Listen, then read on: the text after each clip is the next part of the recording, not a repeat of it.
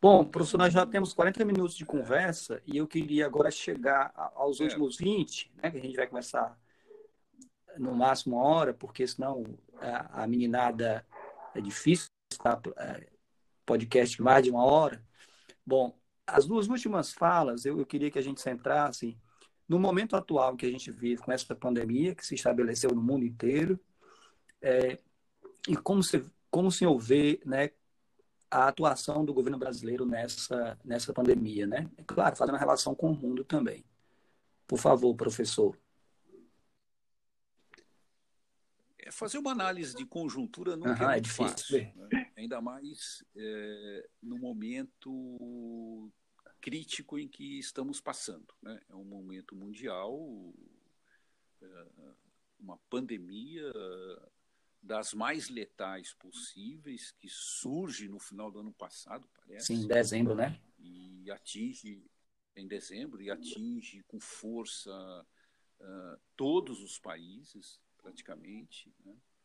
É, e as medidas que foram tomadas são medidas uh, limites, Sim. né? Assim, se nós pensarmos que defendemos um, uma democracia liberal, né? Os, a, a, atuação em prol do bem público ou da coisa pública ou uh, da, da, defesa da própria sociedade são, são decisões que estão impostas. Né? Você não pode, não adianta dizer que eu, eu tenho a liberdade de ir e vir defendê-la neste momento. Então, o momento não é, não é, não é fácil, né? é um momento complicado de análise, né? é, que pode levar ao fortalecimento desses políticos mundiais que são uh, autoritários, né? Uh, mas também pode uh, colocar em questão né, no, novas relações sociais e novas relações políticas importantes, né, que podem renovar, inclusive, essa democracia liberal, ou, pelo menos, ampliar aquilo que desejamos, que é um mundo mais plural, mais, mais democrático e assim por diante. Né? Então, é, é, fazer essa, essa análise de conjuntura não é fácil. Eu só estou dizendo isso para dizer que não, uh, to, to, toda análise de conjuntura Sim, é complicada.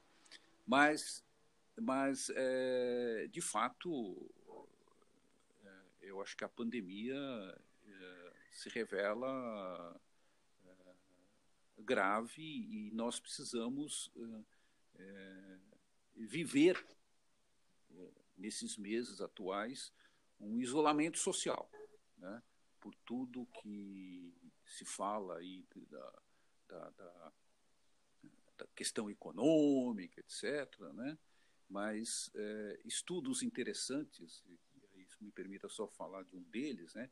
sobre de, de economistas norte-americanos do MIT, né, que é, o, é, o, é um dos centros de, de, de conhecimento norte-americano dos mais importantes lá de uhum. Harvard, né, é, estudos estudos do, do MIT né, é, sobre a pandemia da gripe espanhola é, mostram que os, os, as cidades que se isolaram por mais tempo né, foram cidades que saíram em melhores condições para se recuperar economicamente. Sim. Então, esse é um primeiro ponto. Um é, primeiro ponto e aí tem, tem o debate, né, Felipe? É. Desculpa que interromper, o debate entre a economia hum. e as vidas, né?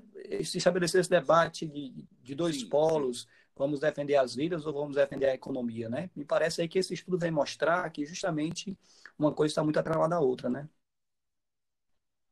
É, não, eu acho que não dá para separar. Eu acho que é, é, é, essa tese, essa tese de que é, primeiro é a pandemia, depois é o, a, o hum. econômico, eu acho que não, não, são separáveis. A, solução não é separável. É, qualquer solução que for dada é uma solução Sim. custosa. Agora, qual é a menos Sim. custosa? Né? A menos custosa é essa da defesa da vida, né? que de fato já que fomos transformados em, em homos econômicos, né? É, a defesa da vida significa a defesa da, do econômico claro. também, né? se nós vivemos isso. E, e, eu acho que esses economistas mostram isso fora fora aquilo que aqueles profissionais que nós devemos levar em consideração, que são os cientistas da área médica e os uhum. médicos, uhum. né? Que dizem que precisamos. Agora, por outro lado, o que eu posso dizer assim que é interessante, é, é, mais filosoficamente, é que os jovens precisam, já que eu estou falando para jovens, precisam se relacionar com esse momento que é a consciência posta pela própria morte. Né? A vida traz a própria uhum. morte. Né? E o jovem precisa é, eu sei que está ansioso, é, não, não gosta de viver essa diversidade, mas nessa diversidade, diante da morte, e a morte não cabe Sim. recurso, né, nós podemos criar formas de consciência nova e modos de vida a serem valorizados que vão levar a um aprofundamento da própria vida.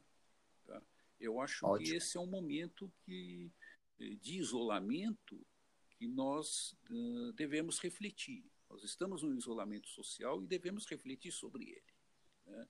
e conviver com ele. Eu acho que o jovem precisa uh, considerar isso. Eh, eu acho que esse é o momento da, o momento grave que atravessamos, né? Uh, não é um momento Sim. fácil. Né? E mas eh, eu acho que essa, essa relação com a morte não deve ser pensada como mero, mera adversidade eh, que nos deixa que nos deixaria ansiosos demais. Uhum. Bom, ótimo. E como é que você vê a relação do governo, é, do, do, do, atual governo, por exemplo, né? Já que é um, já que você tem esses a gente percebe vários embates, né?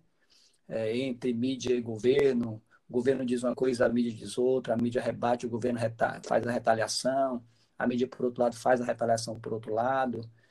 Você acha que. Eu acho que é complicado esse momento, né? Já que talvez a união de forças fosse o mais interessante, né? Não sei como o senhor está vendo esse embate entre governo e mídia. É, é, esse, esse, esse é, um, é um momento também de muita, muita confusão nas informações. Né? nas Fake news violentas, né? Muito claras. Né? É, até que ponto, até que ponto interesses estão sendo, estão sendo é, defendidos aí é, pela mídia ou não, né? É, é, é, um debate também que gente, nós precisamos uh, ficar atento. Mas nesse momento eu, eu, eu acho que a grande mídia, a mídia corporativa, né, ela tem feito um papel coerente e correto, pelo menos a maior parte delas, que é a defesa do isolamento social. Eu e da informação séria, né? Da informação. Com... Informação séria. É, Sim, sim, informação séria, buscando, buscando informações, em, em, para transmitir informações importantes, sérias. Sim. Né? Eu acho que a mídia, nesse momento, uh, tem ocupado esse papel, né? Junto com boa parte dos governadores dos, dos estados, né? tem ocupado esse papel, independente das posições ideológicas que cada um possa ter, eles estão ocupando esse papel. Papel esse que não é ocupado pelo mandatário maior do país. É, só aproveitar aqui, desculpa, professor, só aproveitar aqui. Ontem, por exemplo, foi antes de ontem, acho que ontem, você, uma, uma, espécie de entrevista que o presidente deu, né, nas saídas constantes que ele faz lá da, de Brasília, né, para caminhar um pouco, inclusive aglomerar também um pouco, né, que ele gosta de fazer esse tipo de aglomeração e tal. Bom, é, alguém da mídia perguntou, né, um, um repórter perguntou o que, que ele estava achando dos mais de 40 mil casos já de Covid-19 no Brasil e das mais de 2.500 mortes e tal, né, que já tinha uma taxa de letalidade de mais de 6%, quase 7%. E aí ele solta a seguinte frase, né, que não era coveiro. Aí o repórter insiste mais uma vez e pergunta, faz a pergunta de novo, ele repete mais uma vez que não é coveiro. Parece uma ideia de que né, essas mais de 2.500 mortes por essa pandemia aqui no Brasil, acho que muito número né, para ele. Não sei se essa é a impressão que eu, a impressão que eu tenho é que, é que é mais ou menos uma espécie de, de número, mais de 2.500 mortes para o presidente. Parece que essa pessoa não tem CPF, não tem identidade, parece que ela não tem família e tal, né? Já que ele não é coveiro, né? Então, ou seja, não tenho interesse nisso, né? Mais ou menos isso. Não sei como se houver esse tipo de embate entre o presidente, né, e as perguntas feitas pela mídia. É, embora, embora o presidente da República vive falando frases uh, de efeito moral muito fortes, uh, relacionadas à vida, a, religi a, Deus, a né? valores né? religiosos, etc. Né? É, ele tem muito pouco, muito pouco afeição à vida dos outros. Esse, esse, esse é o, o, o grande drama uh, que vivemos. Nós temos um Sim. presidente da República que tem uma relação muito pequena uh, em relação à vida dos outros. Né? É, importa a ele, me parece, a vida dos seus familiares e próximos, né? Sim. E, e, o resto é resto. Tá? São números, como você falou. Então, não é coveiro. Né? É. é uma frase que traz em si mesmo desrespeito de toda a ordem, né? à profissão do coveiro né? e àqueles que estão sofrendo com a doença ou que já chegaram ao falecimento. Né? Sim. É, e mais do que isso, à própria sociedade. Então, é um presidente que não tem nenhum apreço à vida dos outros, infelizmente. Sim, é... professor, eh, falando nisso, eu estava é, lendo uma matéria, acho que era da Folha, não me lembro agora, uma reportagem que, acho que é a Folha, não recordo agora, depois eu, eu vejo a fonte direito, é, o professor da Universidade de São Paulo, o professor Vladimir Safato, falava de que nós estávamos vivendo num estado, num estado suicidário, né? Porque o presidente vem dos porões da ditadura e ele era acostumado a esconder corpos. Né? Então, talvez a análise deles era mais ou menos que essa ideia do presidente é, minimizar as vidas em detrimento da economia, como se separasse uma coisa da outra e tal, tem muito a ver com a ideia de Estado suicidário que a gente se meteu com o governo Bolsonaro. Justamente porque ele vem, né, segundo o professor Safato, vem dos portões da ditadura, é acostumado à mutilação, à tortura, a esconder corpos e tudo mais. O senhor vê mais ou menos por aí também ou acha que há um certo exagero do professor Safato nesse, nesse negócio? É, eu não acho que é tão exagerado assim. Eu acho que infelizmente, nós estamos vivendo isso mesmo. E pois é. O, profe, o, o professor Saflati, o Vladimir, ele, ele, ele tende a sempre uh, sub, a, a, exagerar nos seus argumentos, mas, uh, mas eu acho que, eu acho que em, em linhas gerais ele tem razão. Tá? Eu acho que nós fizemos isso mesmo, é, um, é, um, é um, é uma espécie de suicídio, né?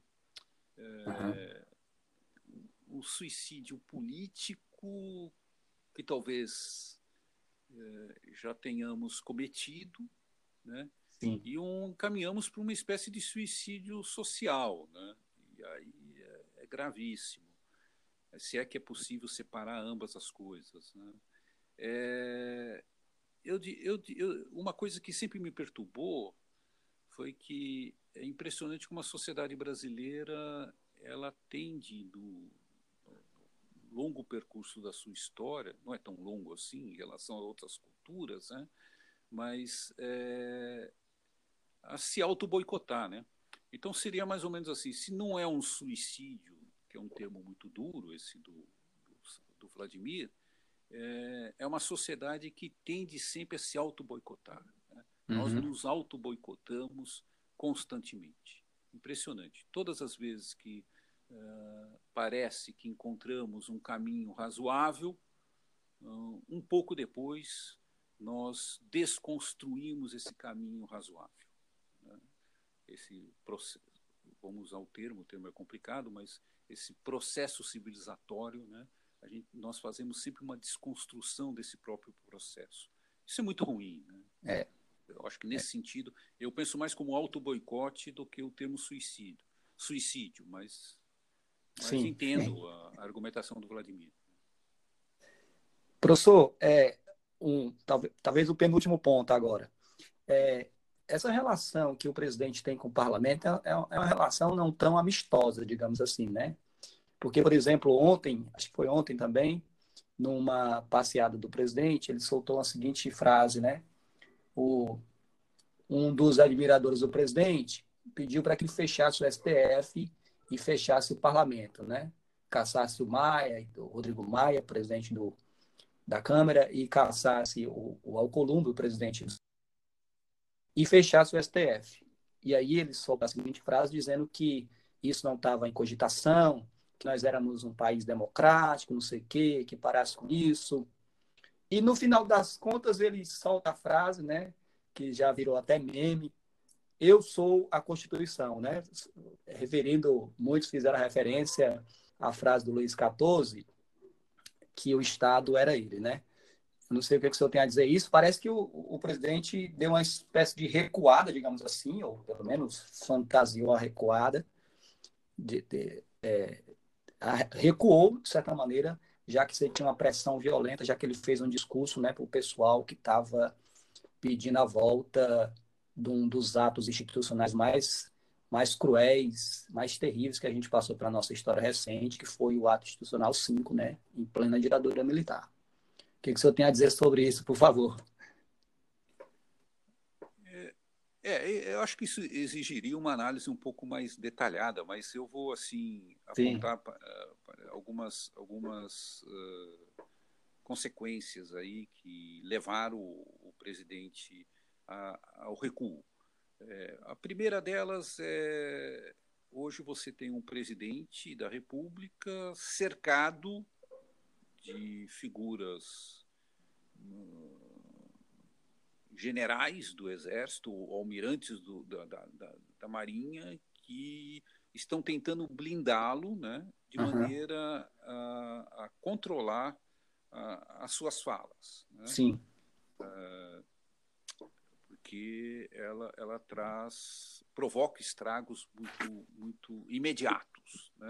políticos e inclusive com econômicos. Né?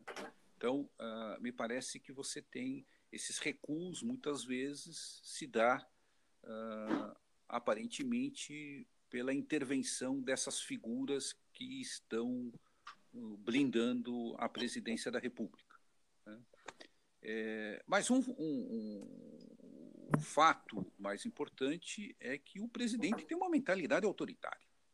Se dependesse dele, ele fecharia assim Congresso, o judiciário e nomearia nomearia pessoas ligadas a ele, no Congresso e no, no judiciário. É porque quando você diz eu, a Constituição sou eu, né? É, essa, essa é uma frase é, é uma frase uma frase infeliz, completamente infeliz, né? É, não sei até que ponto permitiu que a gente é. fizesse é. esse monte de brincadeira, né? Sim. Era mais interessante que ele, ele assumisse um papel de Luís XIV e dissesse moi, né? É, o Estado sou eu, né? Então, aí inventa essa história do da, eu sou a demo, eu sou a Constituição, né? Sendo que a Constituição não é ele e ele não é o cargo. Sim, pois é. é. ponto. É que ele está se identificando ao cargo da presidência da República. Eu, Jair Bolsonaro, sou o cargo de presidente da República. Não, não é ele está num cargo representativo. Sim. E nesse momento ele está lá, mas daqui um tempo não. Então eu acho que eu acho que a frase a frase é infelicíssima, mostra o grau de autoritarismo da sua da, da sua mentalidade e, ignorância com relação ao funcionamento das instituições republicanas democráticas. Sim. Eu acho Pode. que é isso. E, e, a relação com o Congresso é uma relação difícil. Né? É um Congresso conservador, né? Sim. mas que está tendo relações dificílimas com a atual presidência da República, com certeza.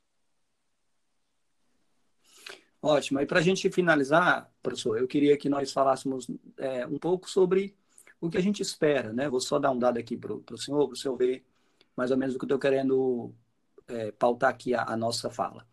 É, essa, essa história do Estado mínimo e do Estado interventor né, é um debate que se, que se arrasta, arrasta há muito tempo, né? principalmente é, pós-liberalismo clássico. Né?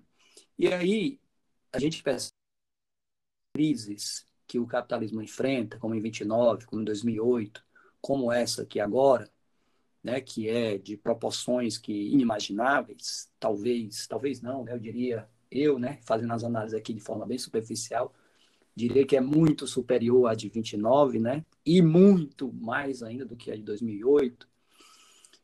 Você vê a importância que o Estado tem na recuperação ou né, na recuperação econômica, por exemplo. Né? Você viu os Estados Unidos, que tem tendências neoliberais fortes, você viu parte da Europa, que tem fortes tendências neoliberais, né? o Brasil, por exemplo, também, né? com o novo ministro Paulo Guedes.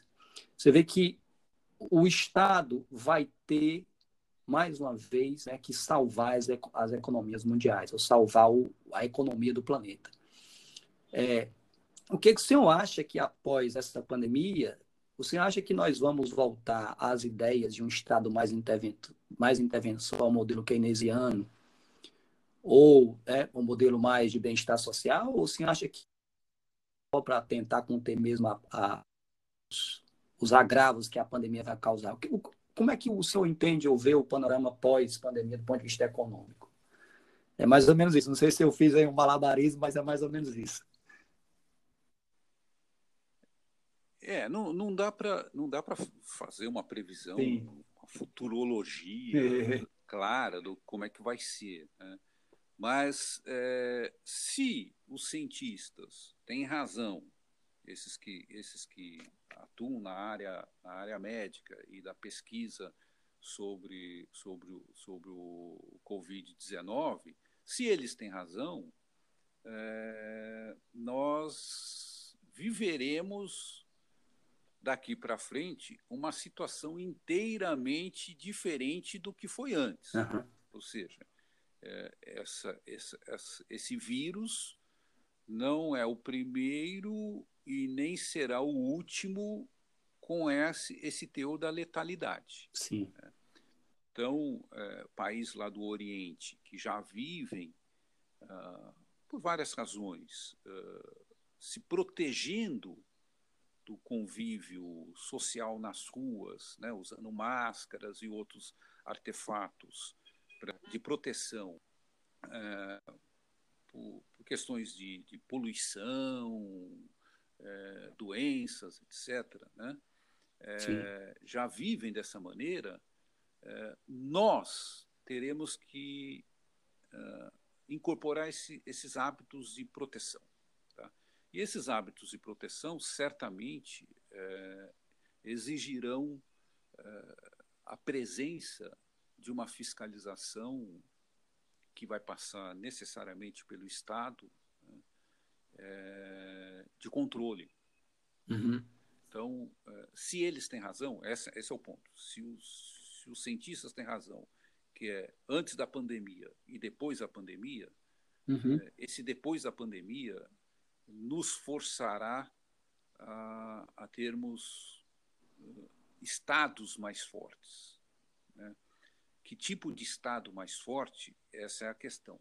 Sim. Né? Qual, qual, qual o limite aí, né?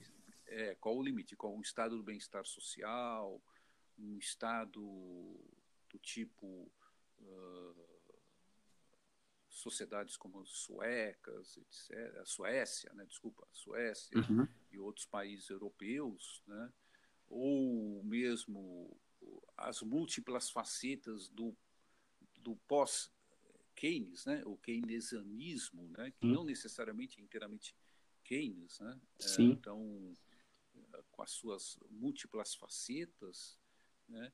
se impondo e se recuperando em relação a esse movimento que a gente chama aí de um Estado forte, mas uh, de liberação do econômico, né, que se deu pelas, pelas, pelo exemplo chileno a partir das teorias do, do, do Milton Friedman lá no, na década de 70, né, Sim. É, em que o Paulo Guedes é um herdeiro, Sim. O, o nosso ministro, é, não dá muito para saber se de fato é, vai acontecer isso. Né?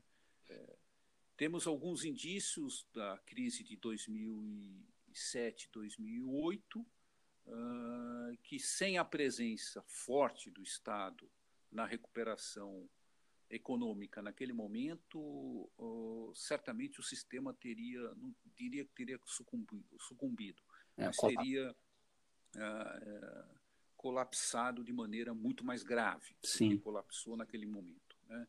É, a questão é como se deu depois, né? como a crise surge com os americanos e os americanos se beneficiam dela nos anos posteriores. Né? Uh, num jogo, me parece, monetarista dos mais perversos para o mundo. É verdade. Mas, então, é, como isso vai acontecer é, posterior a essa pandemia, não dá para saber. Mas o senhor acha que o Estado vai ser mais forte, com certeza, não? Eu acho que a presença do Estado vai ser, vai ter que ser mais, mais, mais, mais forte. Não, não tem jeito. Eu torço para que uma social-democracia renovada prevaleça na maior parte, mas é, não dá para fazer essa análise nesse momento. Ótimo. Bom, professor Luiz Felipe, eu queria dizer que né, já estamos com mais de uma hora de conversa, para você ver como passa rápido, né? É, conversas complexas, complicadas, mas esperamos que os nossos alunos compreendam parte delas. Eu queria agradecer a sua presença aqui no nosso, nesse novo episódio do nosso podcast, dizer que foi um prazer recebê-lo, né? E esperamos que os nossos alunos é, fique em casa, né? Porque ainda é a melhor forma de a gente conter o avanço, principalmente aqui na nossa cidade, Fortaleza, que tem muitas periferias e caso isso se caso isso estoure nas periferias, a, eu diria, né? Estou usando muito essa palavra ultimamente, a carnificina será muito grande. Eu queria que o senhor desse as últimas palavras, né? E, e dizer que eu queria agradecer. Muito obrigado, professor. É, eu que agradeço. Foi um prazer aqui participar do, dessa gravação. Né? É, espero que tenha contribuído um pouco né, com o debate e reforçar o, a, tua, a tua recomendação. Eu acho que nesse momento, uh, por mais penoso que seja, uh, o isolamento social é importantíssimo. Nós temos que levar a sério esse isolamento social, ainda mais sabendo que o, o nosso serviço de saúde nunca foi o, dos melhores, né? sempre foi deficiente, e numa situação em que nos encontramos, uh, a, o caos nesse serviço tende a, a chegar a um ponto uh, insuportável. Então, acho que o isolamento social, tomar o, os cuidados de higiene eh, são importantes e aproveitar esse tempo de reclusão né, forçada, uh, fazer leituras, né, assistir é filmes, fazer e, as atividades, fazer atividades físicas internas e é isso. E a da, e a da escola também, viu? É, da escola também, né? Então, fazer as leituras, né? Leituras, Sim. estudar, aproveitar o tempo livre para estudar. Né? É isso aí. Tá bom, professor. Valeu, Obrigado. meu caro. Abraço, Felipe. Abração. Tchau, tchau.